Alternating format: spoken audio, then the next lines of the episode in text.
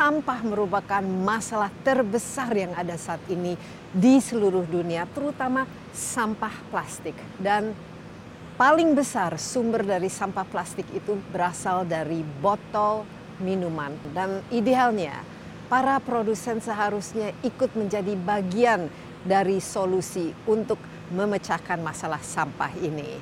Nah, salah satu produsen yang berkomitmen untuk mengurangi penggunaan plastik dan juga untuk menggunakan plastik yang bisa didaur ulang adalah Coca-Cola. Insight with Desi Anwar saat ini berada di fasilitas daur ulang botol plastik di Amandina Bumi Nusantara di Cikarang untuk melihat bagaimana proses mendaur ulang botol plastik ini dan juga untuk melihat apa-apa saja komitmen dari Coca-Cola untuk mengurangi sampah plastiknya. Bersama saya, Desi Anwar.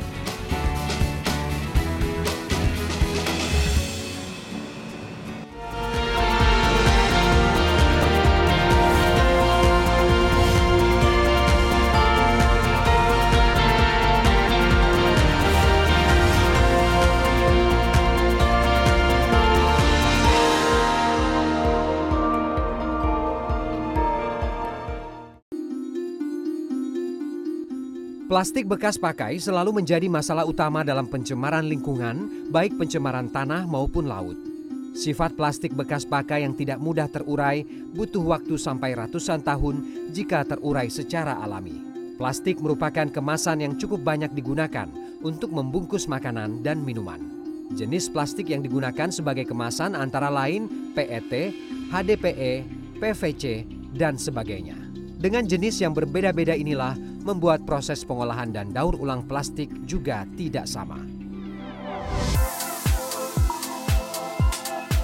Sebagai wujud komitmen mendukung program pemerintah terkait pengelolaan plastik bekas pakai dan ekonomi sirkular, Coca-Cola Euro-Pacific Partners Indonesia dan Dynapack Asia mendirikan fasilitas daur ulang botol plastik PET yang dikelola PT Amandina Bumi Nusantara.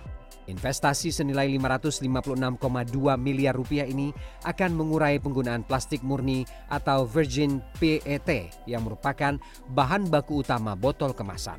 Selain itu juga mampu menurunkan emisi karbon bila dibandingkan dengan penggunaan bahan baku PET dari plastik murni. Halo Pak Tri, apa, kabar? Alhamdulillah, apa kabar Mbak Desi? Senang sekali bisa sehat hadir. saja. Alhamdulillah ya, sehat, sehat sekali, senang bisa hadir Mbak. Iya, saat ini saya ditemani oleh Director of Public Affairs, Communications and Sustainability Coca-Cola Indonesia yaitu Pak Triyono Priyo Susilo teman kita yang sudah lama ya sehat-sehat saja tentunya. Sehat -sehat, nah, kita saat ini berada di sebenarnya di Cikarang ya lumayan betul, ya betul. cukup jauh dan ini ada sebuah fasilitas yang namanya Amandina, Amandina. Bumi Nusantara. Nah ya. Pak Tri tadi saya katakan di pembukaan saya bahwa memang ini sampah ini merupakan yang bisa dikatakan bencana ya Betul. sekarang ya. di planet ini. Produsen per, harusnya memang menjadi bagian dari solusinya Betul, supaya kita bisa mengurangi sampah ini. Ini seperti apa Coca-Cola melihatnya sebagai ya. salah satu perusahaan yang memang menggunakan banyak sekali botol kemasannya. Ya, terima, terima kasih sekali Mbak Desi bisa hadir. Senang sekali bisa bertemu kembali. Memang kalau mungkin uh, kita ingat Mbak Desi, uh, dulu kami pernah meluncurkan satu uh, campaign ataupun inisiatif. Ya yang disebut aja itu world without waste atau dunia tanpa sampah. Dunia tanpa sampah. Betul. Ya. Nah itu memang menjadi apa ya bisa dianggap menjadi north star-nya kami, guiding principle kami untuk bagaimana kita bisa kita bisa menjadi bagian daripada solusi permasalahan sampah plastik. Ini tahun berapa ya world without itu kalau nggak salah 2018, 2017, 2018 yang pada saat itu terluncurkan CEO kami meluncurkan secara global. Nah memang di situ komitmen besarnya adalah bagaimana kami bisa mengumpulkan dan mendaur ulang 100% kemasan kami. Jadi apa yang kami put in the market by 2030 itu kita harapkan bisa kita kumpulkan dan kita daur ulang. Nah, 100 persen. 100 persen secara volumenya, betul. Hmm. Secara kita seperti itu. Tentunya masing-masing negara harus berusaha mencari jalannya bagaimana, mbak. Ya. Nah, kemudian ada goal kedua adalah bagaimana kita bisa uh, secara target menggunakan average 50% dari kemasan yang kita pakai itu datang dari bahan baku daur ulang. Jadi ini adalah target berikutnya, Mbak. Dan ini juga uh, by 2030. Sehingga ini juga komitmen yang sangat besar. Nah, kalau pada waktu ini diluncurkan, kami melakukan sedikit mapping, Mbak, di Indonesia. Kita lihat kalau kita mau mencapai tujuan besar tadi, seperti apa sih kondisi di Indonesia? Ternyata memang collection is a big problem, Iya. sangat big problem, ya kan? Jadi we, we need to figure out how Ya, kita apalagi bisa collection yang berasal dari rumah. dari rumah Nah, yang, ini yang, yang belum mengenai terkelola betul belum terkelola dengan baik iya. itu akan problematik gitu. jadi itu kita kita pahami Iya. itu kemudian kalau kita mau menggunakan bahan baku daur ulang plastik RPET seperti apa ternyata di Indonesia pada waktu itu belum ada mbak ataupun ada sangat sedikit produsen yang bisa memproduksi RPET recycled PET material yang kualitasnya food grade Oke, ini ada PET yang itu PET ya Betul, biasanya yang botol, betul, botol nah, nih. R-nya ini recycle, recycle. recycle itu, atau Recycle. PET daur ulang. Nah, PET daur ulang sudah cukup banyak di Indonesia, tapi yang food grade yang bisa dipakai kembali untuk kemasan makanan minuman sangat sedikit. Nah, itulah tantangan besar. Nah, kalau kita lihat di sini, alhamdulillah di apa fasilitas ini, ini adalah fasilitas yang dibangun oleh mitra kami, Coca-Cola Europe Pacific Iya. Partner, bekerja sama dengan uh, uh, partnernya Dynapack Asia untuk berinvestasi di pabrik recycle PET food grade di Indonesia. Jadi kami alhamdulillah eh, kami melihat ini langkah yang sangat maju untuk kami di Indonesia, bahkan eh, bisa menjadi contoh dari Coca-Cola Iya. lain di, di luar ini, negeri. Ini bisa dikatakan ini salah satu prototipe ya Prototipe. dari dari eh, bagaimana solusi kita untuk solusi mencapai untuk mendaur ulang uh, Betul. plastik botol. Tapi kalau sekarang ini, ini kan target ya 100% nanti uh, botol-botolnya bisa didaur ulang dan Hmm. ya. pada tahun 2030 diharapkan menggunakan 50% dari kemasan itu berasal dari RPET itu. Betul. Jadi yang botol yang sudah didaur ulang. Ya. Sekarang ini Ya. bagaimana dan sampai Seperti apa? seperti apa dan Ya. apa saja yang harus dilakukan dalam tujuh tahun ke depan ini, Pak Ya. Tri? Nah ini mungkin sedikit sedikit apa sedikit numbers memang alhamdulillah eh, karena kita sudah melakukan upaya ini apa eh, sudah dibangunlah PT Amandina ini. Kemudian selain itu juga nantinya apa kita juga ada apa eh, mitra kami Coca-Cola Europe Pacific Partner itu membangun eh, Mahija Parahita Nusantara yaitu yayasan yang memang fungsinya bekerja sama dengan para eh, apa recycling heroes eh, yang mengumpulkan botol-botol bekas pakai tadi untuk diolah. Nah, Alhamdulillah di tahun 2022 kemarin kita bisa bilang bahwa eh, lebih dari 30 persen kita sudah mencapai volume untuk collection, Mbak. Oke, 30 persen. Nah, Jadi kalau kita bisa footprint kita misalnya kita anggap 100, 30 sudah datang dari kita sudah bisa mengumpulkan 30. Kalau dari sisi recycle PET-nya, alhamdulillah eh, di bulan Juni kemarin kami sudah meluncurkan eh, botol dengan 100% RPET. Kalau Mbak Desi sempat lihat, teman-teman sempat lihat di di apa di eh, pasar itu Coca-Cola eh, Coca-Cola 390 Ya. ya, ukuran 390 Coca-Cola Fanta Sprite dan juga 425 itu adalah datang dari 100% recycled PET yang dihasilkan resinnya dari sini, Mbak. Iya, tapi ini memerlukan apa desain baru dong. Desain baru, bentuk tentu dan- sangat iya. tentunya testing karena itu untuk bisa bisa dapat lolos, Mbak, untuk kita bisa memakai recycled PET itu prosesnya mungkin hampir setahun kali, Mbak, Iya. untuk approval Jadi prosesnya. da- 2030 nanti 50% akan menjadi recycle. Insya Kalau Allah. 100 persennya kira-kira ada, ada target karena ini akan menjadi sangat-sangat eh, Ya. berarti ya, kalau 100% dari botol kemasan ini dibuat tanpa menggunakan plastik yang baru kan. Kita memang targetnya untuk dari sisi global target adalah 50% on average uh, di tahun 2030, Mbak. Tentunya market by market kita melihat bagaimana kondisinya. Tapi yang kita pastikan collection kita akan push, kita akan kejar sampai 100% secepat mungkin, Mbak. Kalau tahun lalu kita bisa lebih dari 30%, kenapa enggak sebelum 2030 insya Allah kita bisa mencapai 100%, Mbak, Alhamdulillah. Nah yang juga kita coba dorong tentunya adalah eh, sebenarnya ada satu goal baru lagi yang memang kurang lebih diluncurkan dua tahun lalu, bagaimana dari sisi komposisi packaging yang dipakai di, di produk kami, itu 25% datang dari kemasan yang sifatnya refillable dan reusable. Jadi kita setelah dikonsumsi, di, di, apa, di, di, dicuci, dibersihkan, diisi lagi. Karena kita melihat memang portfolio ini yang menjadi cukup penting, market by market tentunya ada perbedaan konteks. Nah ini yang kita yang paling cocok seperti apa Mbak? Gitu, Iya. Gitu. Oke, saya rasa kita perlu lah melihat ini bagaimana Betul. eh, proses daur ulang ini dan Please. juga step by stepnya. Kita istirahat sebentar Oh, ya, kasih. diskusi kita masih cukup panjang dan kita juga tampaknya harus melihat sendiri bagaimana fasilitas di sini mendaur ulang botol-botol kemasan plastik. Tetaplah bersama Insight with Desi Anwar, kami akan segera kembali. Nah, tentu ini juga memerlukan uh, banyak edukasi ya, bagaimana kita bisa memilah botol yang yeah. bisa kita proses dari segi kuantiti, quality, dan juga bagaimana kita bisa mengkolek dengan bertanggung jawab.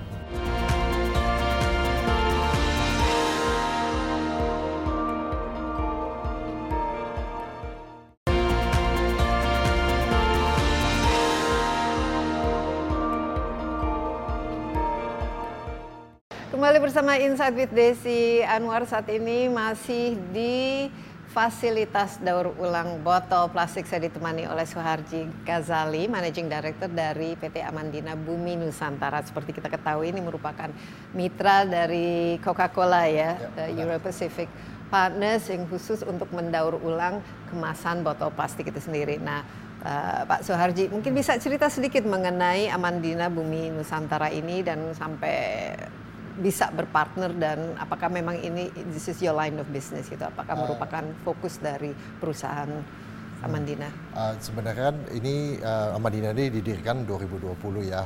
Uh, tentu ini uh, bukan main bisnisnya Coca-Cola Aero Pacific Partners Indonesia ataupun Pack Asia our partner. Yeah. Jadi memang kita uh, berinisiatif untuk uh, Madinah ini menjadi solusi sampah plastik di Indonesia. Jadi mitra ya. Jadi mitra. Dan kita berpartner dengan Dana Pack Asia uh, untuk bisa bersama-sama membuat suatu impact uh, kepada sampah plastik di Indonesia. Dan ini juga termasuk dalam uh, sustainability commitments yang oleh Coca-Cola Euro Pacific Partners dan juga Dana Pack Asia. Iya, saya lihat memang untuk menanggulangi waste ini ya, sampah ini perlu ya kolaborasi ya antara berbagai pihak. Ada produsennya, ya. ada misalnya Dynapack-nya, dan juga mungkin mau tidak mau teknologinya. Nah, Benar. ini bagaimana proses? Tadi kita sudah katakan katanya ada sekitar 25 ribu ya botol ton, yang botol. botol itu kalau dari di botol berapa jumlahnya? Uh, itu hampir 2 miliar botol ya bisa hampir kita proses Hampir 2 miliar botol dan rata-rata botol kemasan botol, kemasan botol minuman, minuman ya benar. Dan didaur ulang di sini. Didaur ulang di sini okay. semua. How prosesnya mungkin dari hulu ke hilirnya dan juga teknologi yang digunakan mungkin Pak Suharji bisa jelaskan ya step by ah, step. Uh, ya. uh, jadi teknologi ini yang kita gunakan ini memang teknologi termutakhir ya, uh, di mana untuk mensortir botol, uh, menca mencacah menjadi flake dan menjadi resin itu kita menggunakan teknologi Jerman dan Austria. Ini ya kita uh, lihat jadi, di Ini Jerman dan Austria. Iya, jadi uh, dari sini sampai menjadi flake adalah teknologi Jerman untuk menjadi food contact approved resin kita uh, menggunakan mesin dari Austria.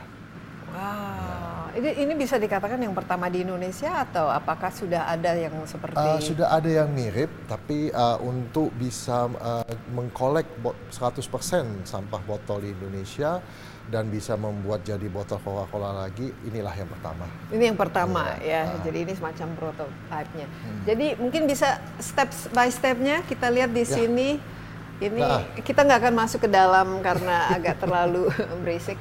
Bagaimana Pak Suharji dari misalnya nah. botol datang ke sini? Nah, jadi botol datang dalam bentuk bel ya. ya. Nah, dalam bentuk bel ini akan masuk ke dalam gudang kita, gudang bahan baku kita untuk kita cek dan kita pastikan kualitasnya sesuai dengan standar yang kita butuhkan.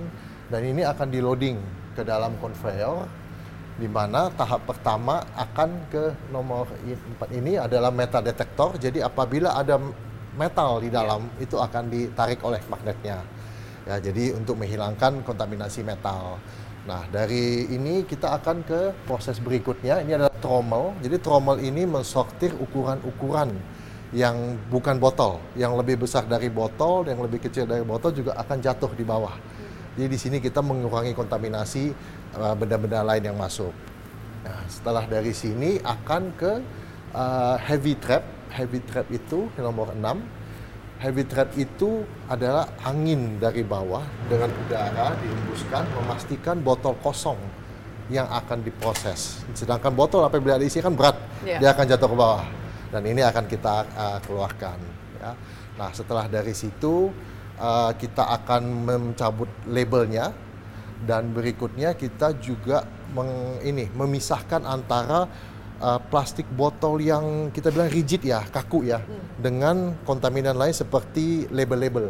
Jadi dipisahkan antara botol dengan plastik-plastik yang lebih lunak. Oke, okay. nah mungkin eh, saya ingin tahu ya. Hmm. Tadi kata Pak Tri ini collection ini salah Betul. satu tantangan lah di Indonesia. Ini rata-rata dari mana botol ini didatang dan sumber-sumbernya ini dan bagaimana hmm. memprosesnya karena biasanya botol-botolnya bisa ada yang dari sungai, ada ya. yang jadi tidak inilah uh, kotor dan lain sebagainya. Ini, bagaimana selama uh, Jadi kita sekarang ini uh, bekerja sama dengan Yayasan Mahija Pahita Nusantara ya. Jadi uh, Yayasan uh, Nirlaba yang fokus kepada bagaimana mengkolek botol dari seluruh Indonesia. Nah, tentu ini juga memerlukan uh, banyak edukasi ya, bagaimana kita bisa memilah botol yang yeah. bisa kita proses dari segi kuantiti, quality, dan juga bagaimana kita bisa mengkolek dengan bertanggung jawab. Ya, terutama uh, kita sangat concern terhadap uh, tidak harus tidak ada child labor atau modern yeah. slavery uh, dalam proses koleksi ini. Sekarang ini memang uh, paling banyak botol ya di Jawa dari Pulau Jawa uh, iya. karena memang populasi memang Indonesia penduduknya paling, penduduknya paling banyak di Jawa ya. Di Jawa. Tapi kita sekarang udah ada kerjasama dengan 24 collection center ada di Jawa, Bali, Sumatera, Kalimantan dan Sulawesi. Dan ini datang tiap hari ini Setiap hari datang. Ada kira-kira berapa jumlah yang datang per hari dan di gudang ini sekarang gudang, stoknya? Stok kita di gudang sekitar 1000 ton. 1000 ton. Ya dan ini mesin 24 jam? 24 jam, uh, satu hari kita bisa memproses sekitar 100 ton. Dan ini dari botol-botol ini, ini kan ada kom komponennya kan beda-beda ya? ya. Ada yang, apalagi ini kan ada kan beda neck, ya, ya beda ring. materialnya. Nah, hmm. Nah ini ini bagaimana nanti dalam uh, prosesnya, ya. Suarji? Jadi uh, ketika kita giling, ini kan akan menjadi cacahan ya, jadi flake. Dan ini akan terpisah Uh, dan ketika proses kita mencuci, PET ini berat jenisnya tenggelam. Jadi sedangkan plastik lain akan mengapung. Jadi kita Karena akan hanya ya. mengambil ya? yang uh, tenggelam.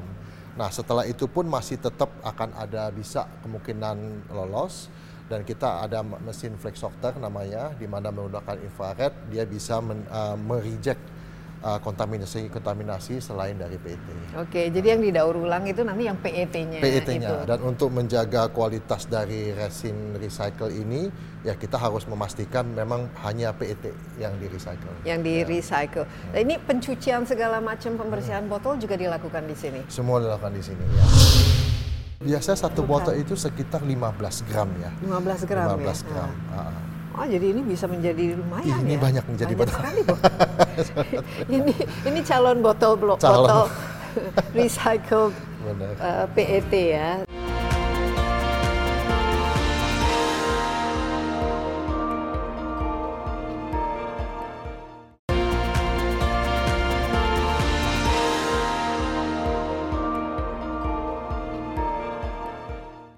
Kita Lihat di sini kira-kira seperti apa ketika botol-botol ini sudah dicuci dan didaur ulang. Ya. Silakan, Suarji. Ini ya, seperti ini ya. Seperti botol ini botol-botolnya yang sudah, sudah dipres akan kita urai ya menjadi ya. individual botol seperti ini. Tanpa labelnya. Labelnya dan, udah di take out ya. Dan ini botol dari mana dari mana saja. Maksudnya bukan hanya botol Coca-Cola saja tapi Se segala ya, macam eh, botol semua kemasan, botol PET min, makanan dan minuman kita bisa recycle. Ya.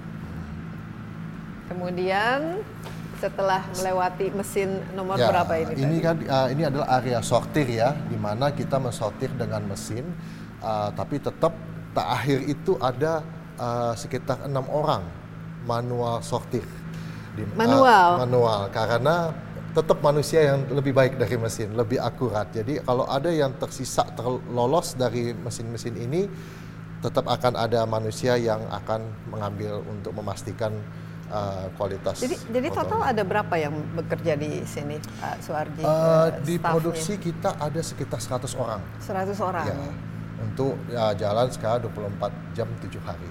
Oke, okay. ya. nah ini apa yang kita lihat ini? Ini sudah dicacah-cacah tentu ini saja. sudah di sudah dicacah di dan mesin pencacah ah, mesinnya ya? di sana. Mesinnya ada ya. di sana.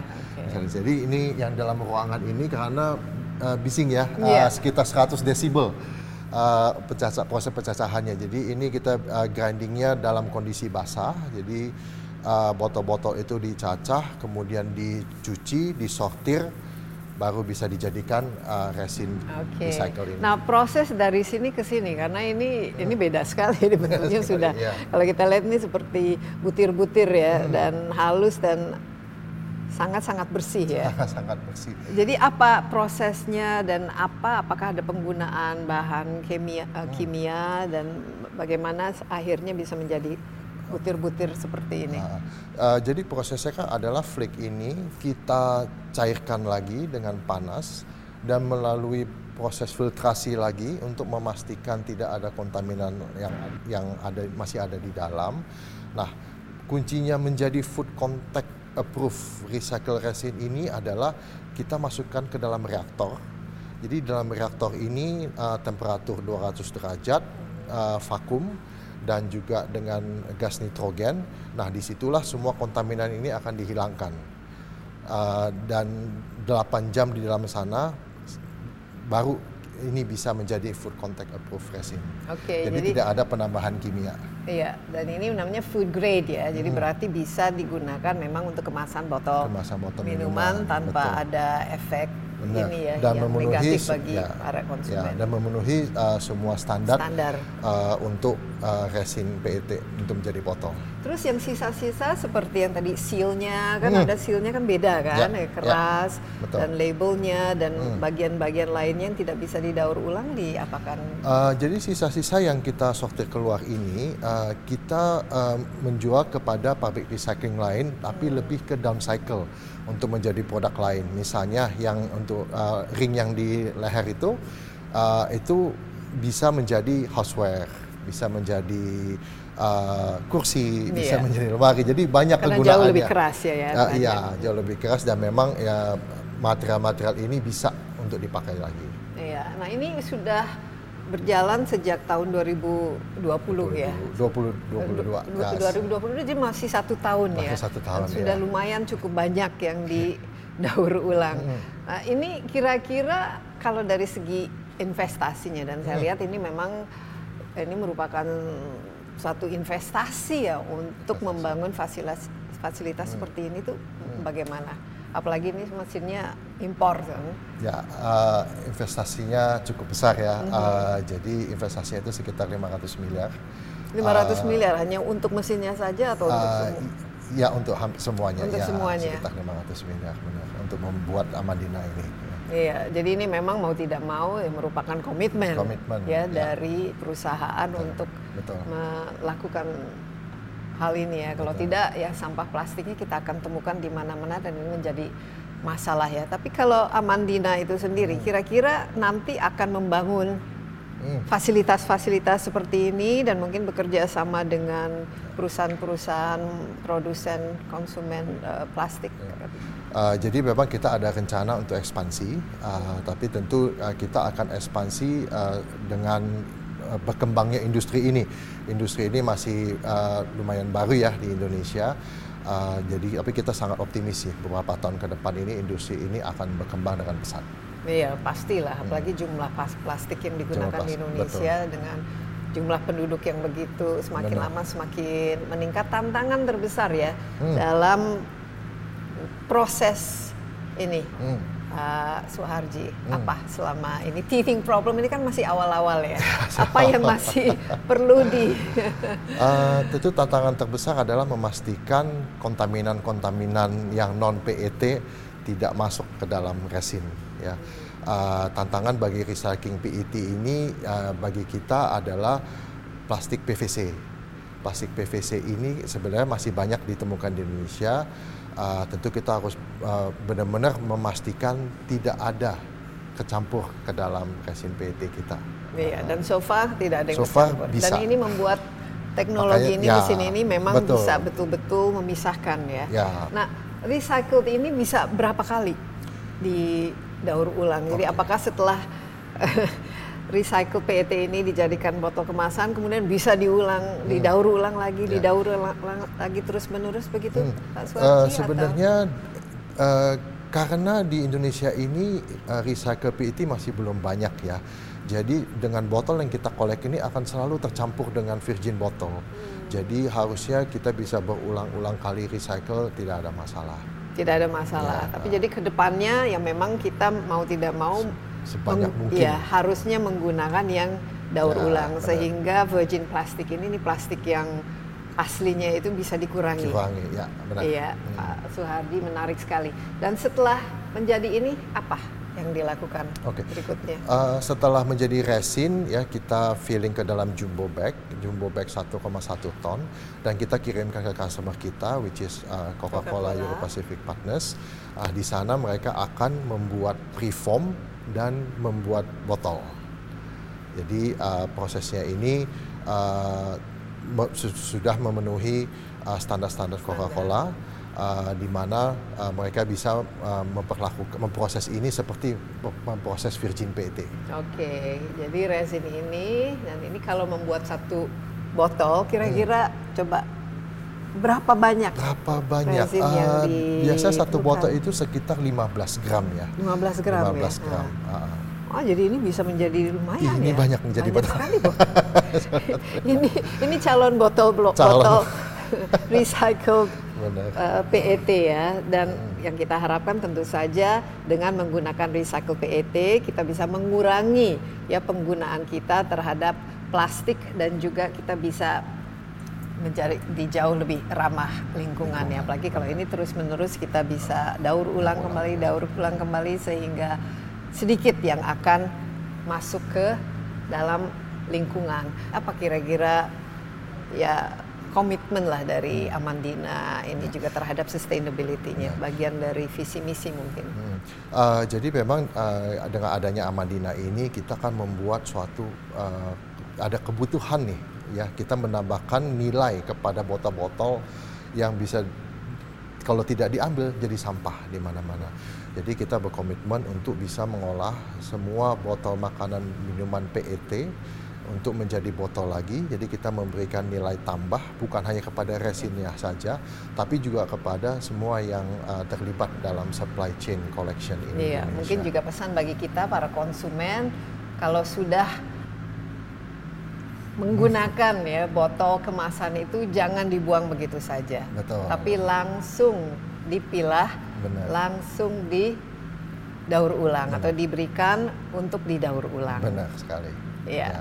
oke. Okay. Kita istirahat sebentar. Okay. Uh, Suharji tetaplah bersama Insight with Desi Anwar. Kami masih akan segera kembali. Untuk Nona Helix Approach ini dibidani oleh Coca-Cola Euro Pacific Partners. Jadi kami mulai berbasis kota, jadi mendekati dengan uh, para wali kota dan bupati untuk bekerja sama dengan mereka dan alhamdulillah sejauh ini uh, sudah mulai kelihatan nampak hasilnya jadi beberapa kota juga sekarang sudah mulai meminta untuk kami dampingi lah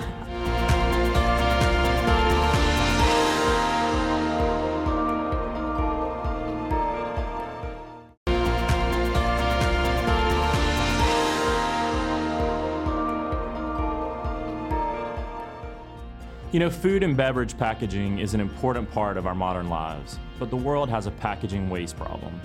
Like many companies that make products we all love, our packaging is part of this global challenge. We, along with others, have a responsibility to help solve it. That's exactly what we're doing, and we invite others to join us on this journey. Can you give us a little more detail? What are your solutions in order to cut plastic waste exactly? We are rethinking how we produce, recycle, and reuse our packaging, and even how we get our products to consumers in the first place. This includes packageless delivery innovations like Coca-Cola Freestyle. At the same time, we're working to use less virgin plastic in the bottles we produce. We're committed to using more recycled plastic, and we're working toward lighter packages that use less material in their production. Jadi kita ada tiga framework sebenarnya yang kita lihat dari sisi World Without Waste, yaitu design, collect, dan juga partner. Nah, Desain itu adalah fokus ke arah bagaimana kita mendesain packaging kami sehingga lebih mudah di recycle dan lebih mudah untuk diolah kembali menjadi bahan baku. Kembali bersama Insight with Desi Anwar masih di fasilitas daur ulang botol Amandina di Bekasi dan saya ditemani oleh tiga teman-teman ada Pak Triyono Priyosusilo sebagai Director of Public Affairs Communications and Sustainability Coca-Cola Indonesia. Ada juga ini Ibu Karina kita belum ketemu tadi Lucia Karina VP dari Public Affairs Communications and Sustainability Coca-Cola tapi Euro Pacific Partners Indonesia and Papua New Guinea. Halo Mbak Karina. Apa kabar Iya, dan kembali bersama Pak Suharji Gasali sebagai Managing Director Amandina Bumi Nusantara. Tadi kita sudah banyak sekali belajar dari Pak Tri mengenai komitmen Coca-Cola untuk mengurangi ya uh, sampah dan bagian dari komitmen world without waste dunia tanpa sampah ini sangat penting sekali apalagi ya produsen mau tidak mau juga harus bertanggung jawab terhadap kemasan yang diproduksinya dan ini tentu saja good for your business juga ya dan dari Pak Suharji kita sudah belajar mengenai proses bagaimana daur ulang botol ini dilakukan oleh Amandina. Tapi kita belum mendengarkan dari Euro Pacific Partners dari Coca-Cola itu sendiri. Nah, Uh, Bu Karina ini kan saya lihat ini bagus sekali ya kolaborasi ya antara perusahaan dan juga tadi ada LSM-nya dan ada uh, pabriknya lah istilahnya tapi ini kan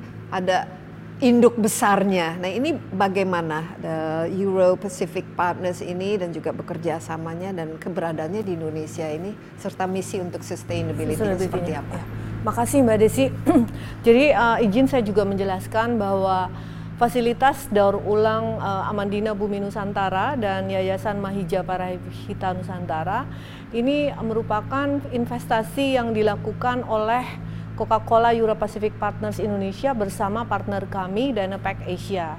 Jadi itu kami mulai di tahun 2020 uh, uh, dengan investasi sebesar kurang lebih di, dirupiahkan itu 550 miliar, lebih dari 555 miliar sebetulnya uh, merupakan investasi awal pada Amandina Bumi Nusantara dan Yayasan Mahija Parahita Nusantara. Kenapa dua unit ini berdiri? Karena menurut kami dibutuhkan satu full value chain.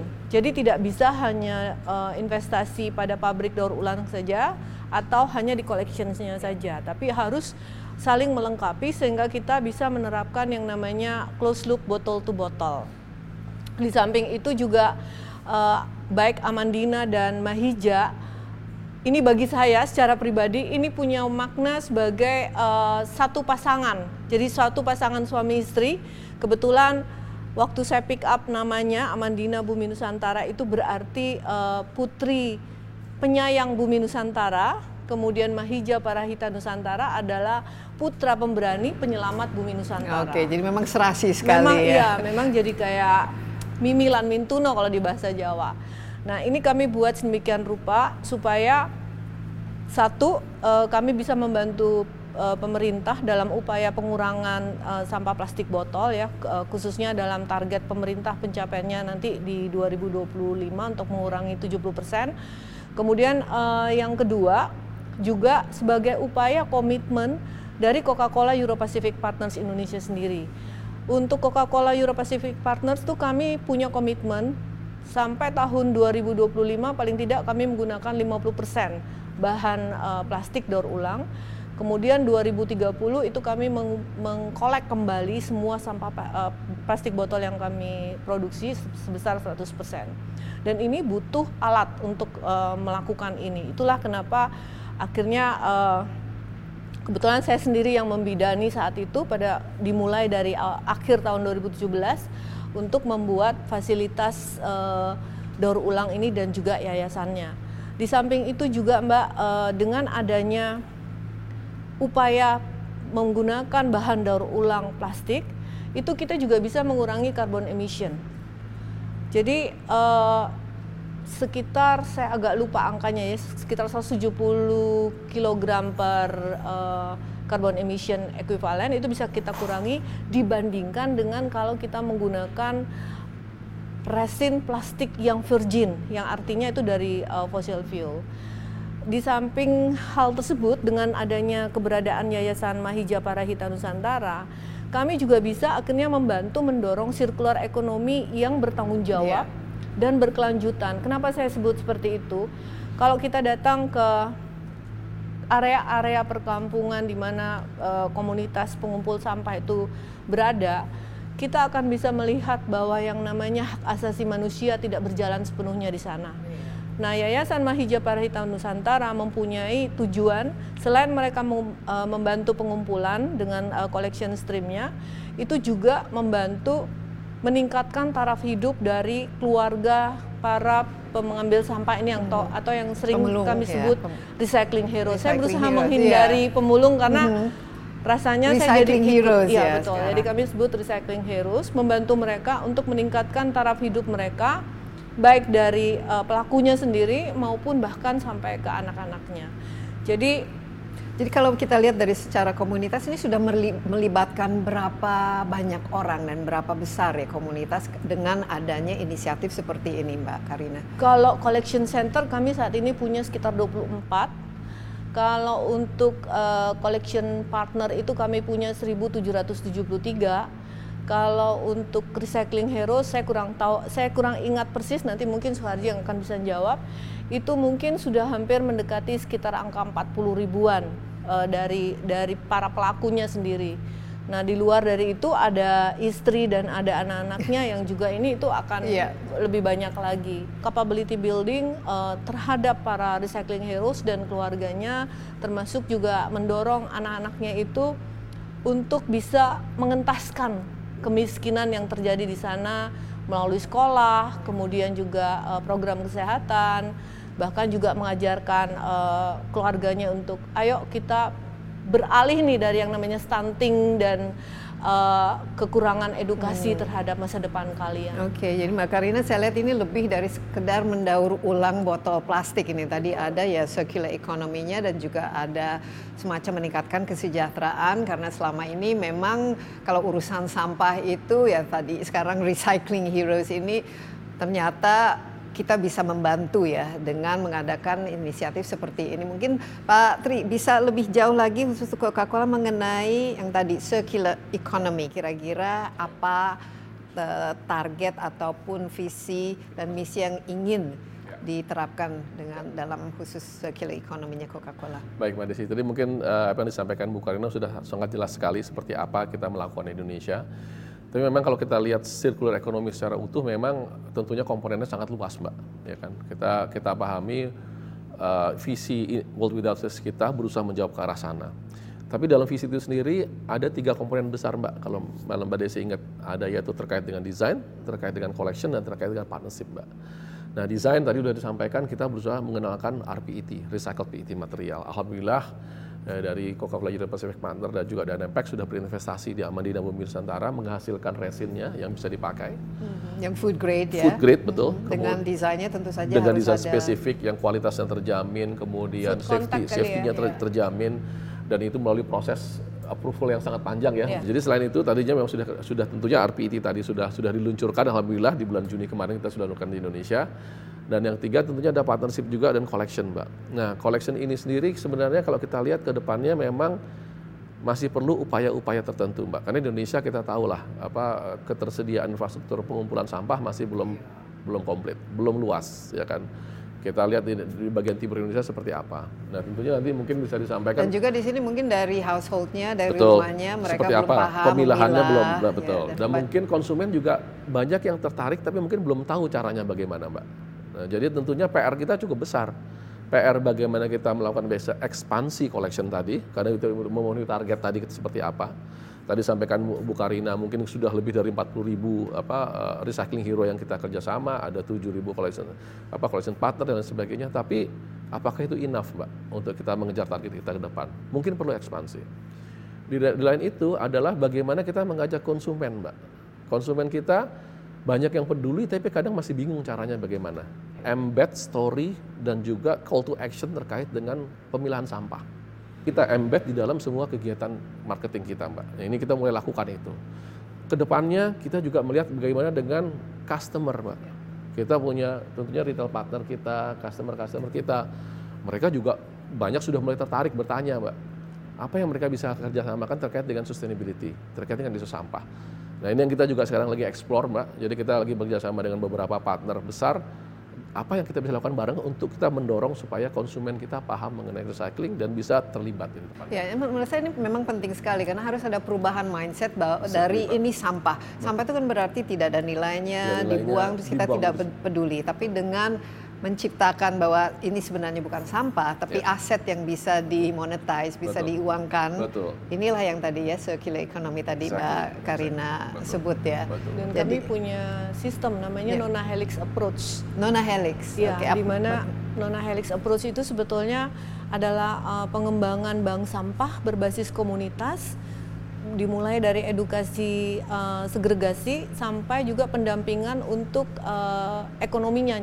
Jadi mereka diberi pemberi uh, apa edukasi ya, terhadap penyuluhan terkait ya, terkait uh, financial inclusivity, kemudian bagaimana mereka tata kelola manajemennya, sehingga bank sampah itu betul-betul bisa hidup dan uh, mereka akhirnya running sendiri tanpa bergantung lagi pada pihak-pihak yang lain. Tentunya ini juga melibatkan uh, beberapa stakeholders ada sembilan stakeholders makanya namanya Nona Helix Approach. Jadi sembilan dan ini Coca-Cola sudah banyak bekerja sama dengan bank-bank sampah dan juga ini kan ini detailnya sangat, sangat ya, banyak sekali kebetulan Pak. Banyak, ada, banyak sekali ya. ya. Jadi kebetulan untuk Nona Helix Approach ini dibidani oleh Coca-Cola Euro Pacific Partners. Okay. Jadi kami mulai berbasis kota, jadi mendekati dengan uh, para wali kota dan bupati untuk bekerja sama dengan mereka dan alhamdulillah sejauh ini uh, sudah mulai kelihatan nampak hasilnya. Jadi beberapa kota juga sekarang udah mulai meminta untuk kami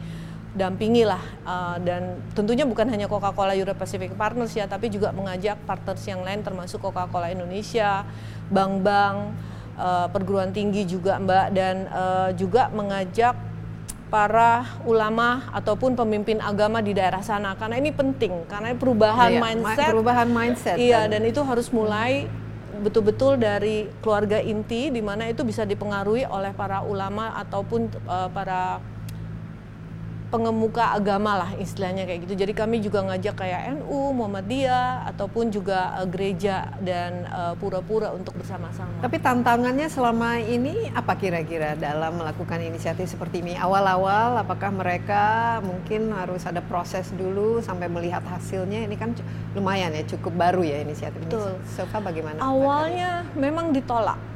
Ya itu itu memang pengalaman pahit. Namun setelah kami melakukan pendekatan uh, betul-betul pendekatan dari hati ke hati, kemudian juga memperlihatkan bagaimana hasil yang uh, sudah dilakukan. Salah satu contohnya adalah di Seminyak Bali di mana mereka akhirnya yang tadinya hanya sekitar 3 juta per bulan sekarang sudah menjadi 4,3 M penghasilannya. Penghasilannya. Hmm. Nah, ini membuka uh, wawasan baru buat mereka dan betul-betul kita dampingin. Kalau dulu kegagalan dari bank sampah karena berbasis catatan manual. Begitu akhir bulan catatannya hilang lah atau uangnya dipakai yang pengurus lah dan lain sebagainya.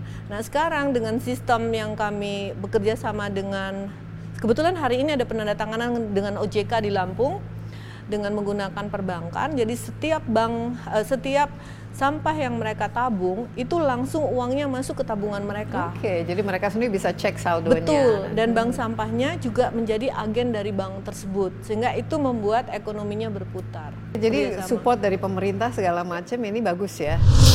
Kalau ini mau diadopsi secara global ya mau nggak mau kita mesti berdiskusi dengan berbagai pihak apakah sharing best practice dengan pemerintah, dengan teman-teman industri lain, bagaimana membangun kapasitas secara total di Indonesia, mungkin bukan hanya Indonesia, secara global pun seperti apa. Ini yang kita mesti dorong, Mbak. Karena mau nggak mau isu sampah plastik, that's everyone issue.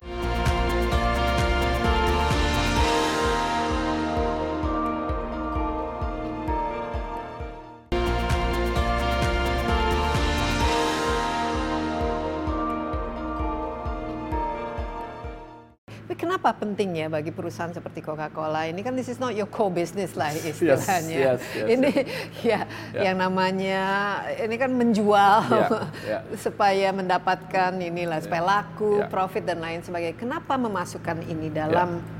That's a very interesting question, Mbak Mbak Desi. Karena ini aku aku ingat pernah ada suatu waktu di mana kami pada waktu World Without Waste diluncurkan, kami sempat berdiskusi dengan pimpinan juga bertanya sebenarnya kalau kita lihat emang seberapa penting sih plastik isu ini? Dan memang masukannya sangat jelas this is existential mbak as a business. Gitu. existential jadi betul-betul sangat penting sangat penting mbak. We use plastic. Dan memang material plastik ini plastik material sangat berguna mbak. Dari sisi kualitas, eh, dari sisi apa eh, pengolahannya, bagaimana bisa menjaga mutu produk di dalamnya terus terang belum ada tergantikan, Mbak, secara material. Nah, memang ini akhirnya kita harus berpikir kalau memang itu belum bisa digantikan, bagaimana kita bisa mengolah dampaknya. Karena kalau kita nggak bisa mengolah dampaknya, as a business kita bisa stop mungkin. Ke depannya konsumen kita mungkin nggak akan nggak akan beli produk kita karena dia ngelihat bahwa we're not doing anything. Yeah. So we need to do something. Jadi memang benar-benar tidak sustainable kalau terus-menerus bergantung kepada tadi virgin, virgin resin exactly. itu karena ini kan bergantung exactly. kepada ini ya fossil fuel ya yang betul. semakin, nah, semakin lama juga semakin berkurang. Kan? Semakin berkurang dan posnya akan semakin mahal. Bumi kita cuma satu. Tapi ini sekarang memang sudah dituntut ya uh, ESG sudah, ini. Sudah. Jadi memang ini ini bagian juga daripada bagaimana secara global investor melihat as a company bagaimana mereka melihat konteks ESG. Apakah mereka committed dengan apa pengurangan sampah plastik, dengan apa uh, climate change adaptation gitu loh, mengurangi gas emisi seperti apa. That's part of the total apa total in, apa portfolio dari sisi bagaimana investor global melihat company, Mbak. Dan di kita memang itu sangat sangat penting. Jadi, makanya World Without Waste itu as a vision itu memang itu vision memang yang mau tidak mau mau nggak mau harus ya. dijalankan dan it is integral part of the business. Bahkan kalau saya bilang secara struktural organisasi memang ada spesifik hmm. orang-orang yang memang ditugaskan untuk menjaga itu. Iya. Dan menjaga pencapaian itu. Dan kalau Indonesia kan memang unik tadi kan ya. disebut cara kita ya secara ya. mindset dan juga kebiasaan Betul. membuang sampah dan banyak ya. sekali ya, ya sampah di, karena pengelolaan sampahnya Betul. kurang, ya. sampah itu akhirnya masuk ke ya. sungai, ya. masuk ke landfill, ya. masuk ke laut dan lain sebagainya ya. Dan ini kan sangat merusak. Betul. Tapi juga ini tadi ada potensi untuk menjadikan sampah ini sesuatu menilai sesuatu bernilai nilai ya. karena ya. pengelolaannya berbasis ya. ini mungkin bagaimana uh, Suharji Anda melihatnya ini karena kan kita harus ada pasokan sampahnya nih menjaga sustainabilitas ini kira-kira apa yang harus eh, betul-betul uh, dipelajari nih? Memang kita kerjasama ya dengan seluruh collection center di seluruh Indonesia dengan para recycling heroes juga. Uh, tentu mereka juga harus ada kita bisa memberikan demand yang terus-terus. Ya. Jadi mereka yakin barang yang diambil dan dikumpulkan itu akan dibeli dan ini menjadi pendapatan mereka dan ini tentu tujuan kita supaya bisa meningkatkan taraf hidup uh, para uh, recycling heroes ini. Dan ini sudah terasa dampaknya bagi mereka. Ya, ini merupakan benar. ini ya sumber penghasilan yang baru bagi benar. masyarakat. Jadi banyak yang di dalam network kita sekarang ini uh, menjadi suatu kebanggaan juga gitu loh. Oh dia bisa menjual ke Amadina Bumi Nusantara ini uh, sekarang sudah mulai menjadi kebanggaan dan tentu kita pengen ini semakin banyak ya uh, di mana kita sebagai suatu perusahaan yang peduli lingkungan dan juga peduli uh, kepada recycling heroes ini. Jadi bukan hanya kita membeli botol-botol ini saja, tapi kita juga uh, salah satu pilar kita adalah bagaimana kita meningkatkan taraf hidup uh, dan juga kita juga uh, percaya kepada edukasi, di mana edukasi ini yang bisa mem membantu uh, para recycling heroes ini dalam meningkatkan taraf hidup mereka.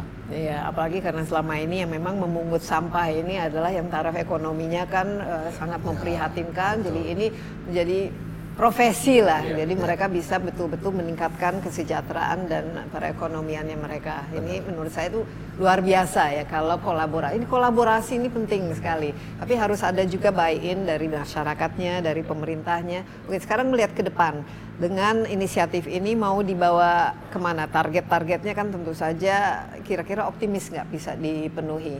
Eh, Mbak Karina melihat misalnya ya situasi yang ada di Indonesia ini apa apa saja yang kebetulan nama tengah saya optimis dan positif. Jadi saya selalu optimis dan positif bahwa uh, meskipun itu sulit, tapi kalau misalkan kita bisa dengan sabar membimbing masyarakat, insya Allah itu akan terpenuhi. Sama dengan proyek ini yang tadinya uh, banyak challenges waktu kami hadapi untuk membangun ini tapi alhamdulillah apa yang paling berat challenges selama ini kalau ini kan sesuatu. sebetulnya. Regulasi oh, pemerintah kemudian infrastruktur yang tidak hmm. siap uh, yang belum siap lah. Ya. cuman saya selalu membalikkan kepada rekan-rekan oke okay, kalau misalkan memang itu tidak siap apakah kita harus berhenti dan hanya menunggu? Apakah tidak sebaiknya kita juga akhirnya menjadi part of the players gitu yang akhirnya membuat perubahan itu? Kita jangan hanya berkata bahwa aku mari kita uh, perbanyak change agent tapi kita sendiri tidak mau jadi change agent sama juga dengan yang uh, apa yang kami lakukan saat ini tantangan tuh banyak mbak. Termasuk juga pertanyaan-pertanyaan apakah anda anda ini? Karena ini semua dibangun oleh Indonesian. Yeah meskipun kami uh, perusahaan internasional tapi semua dibangun oleh orang-orang Indonesia. Pertanyaan itu banyak apakah kalian mungkin melakukan ini? Apakah kalian mampu mewujudkan ini? Tapi alhamdulillah dalam 2021 kami mulai hingga sekarang uh, perusahaan ini berjalan lancar dan dikelola oleh orang Indonesia. Insya Allah kami juga punya target 25.000 sampai 30.000 ton.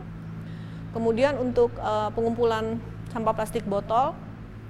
Tahun lalu sebetulnya kami mendapat target 7.000 tapi kami bisa lalui sehingga kami bisa mengumpulkan sekitar 12.000 lebih dari 12.500 ton hampir 13.000 ton which is uh, itu adalah nilai yang lumayan besar ya untuk perusahaan di Indonesia dan kemudian tahun ini insya Allah nanti kami akan bisa tingkatkan sehingga kami bisa mencapai 50% dari sampah plastik uh, dari kemasan plastik botol yang kami pakai. Ya, Oke, okay. karena saya lihat investasinya kan nggak kecil untuk iya. melakukan ya, ini. Iya betul. Jadi Tapi, kom komitmen dari Euro Pacific Partner ini betul-betul jangka panjang ya. Betul, betul-betul jangka panjang bahkan. Dan nanti akan Suharji ini salah satu one of the best talenta yang kami punya itu mm -hmm. juga akhirnya kami dedikasikan untuk uh, membangun lini uh, produksi ini gitu dan yeah. dia berhasil membuktikan bahwa kita bisa untuk menjalankan. Iya, dan harus ada Amandina di tempat-tempat lain. Ini kan prototipe mungkin kalau bisa nih di seluruh Indonesia betul, karena ini bisa betul. akan sangat mempermudah dan juga meningkatkan iya. inilah jumlah yang bisa didaur ulang. Mungkin uh, terakhir Pak Tri, looking ahead, kira-kira apa aspirasinya dan apa mungkin ini kan harus ada dukungan dari kuncinya seperti kuncinya. apa? Stakeholder termasuk yes, dari yes, regulator, yes, dari yes, konsumen, yes. harus ada edukasi yes. untuk semuanya karena ini bukan yeah. hanya bisnis yeah. kita minum yeah, dari betul, botol, betul, tapi betul. ada yang namanya global warming, yes. ada juga yang namanya yeah. kita harus antisipasi itu semua. Yeah. Mungkin Mbak Desi sudah menyebutkan Mbak, ujungnya memang adalah how we collaborate, how we partner Mbak. Karena mau nggak mau ya Coca-Cola as a system we can do only we can only do so much. Ya, kita punya resources, kita punya kemampuan, tapi ya kita punya punya kemampuan basically satu perusahaan. Kalau ini mau diadopsi secara global ya mau nggak mau kita mesti berdiskusi dengan berbagai pihak. Apakah sharing best practice dengan pemerintah, dengan teman-teman industri lain, bagaimana membangun kapasitas secara total di Indonesia, mungkin bukan hanya Indonesia, secara global pun seperti apa. Ini yang kita mesti dorong, Mbak. Karena mau nggak mau isu sampah plastik that's everyone issue. Kita dibanding dengan negara-negara lain bagaimana Coca-Cola di misalnya Alhamdulillah kalau kita bilang Indonesia ini bisa menjadi contoh. Kita bisa, bisa, kita bisa bangga. Kita bisa menjadi contoh. Kita nomor satu. Kita nomor satu. Kita ya? bisa menjadi contoh bagi yang lain di Coca-Cola global. Apa yang kita lakukan di sini yeah. itu luar biasa, Pak. Gitu bahwa kita sudah ada pembuktiannya, sudah ada pabriknya, physically sudah kita lihat bagaimana kita mengkolek itu sudah sudah berjalan. Ini sudah mulai dipelajari oleh negara-negara lain, Pak. Jadi ya memang udah mulai ditiru. Jadi ini pelibatan betul-betul pelibatan biasa. stakeholders, Mbak. Hmm, gitu. Dan sambil membangun kapasitas building dari para pelaku pengumpul sampah. Baik, jadi optimis juga ya. Ini optimis nama lah. tengahnya optimis harus, juga. Harus optimis, ya. Pak. Bahkan kalau bisa melewati dari target itu sendiri. Kita tidak bisa menunggu 2060 yeah.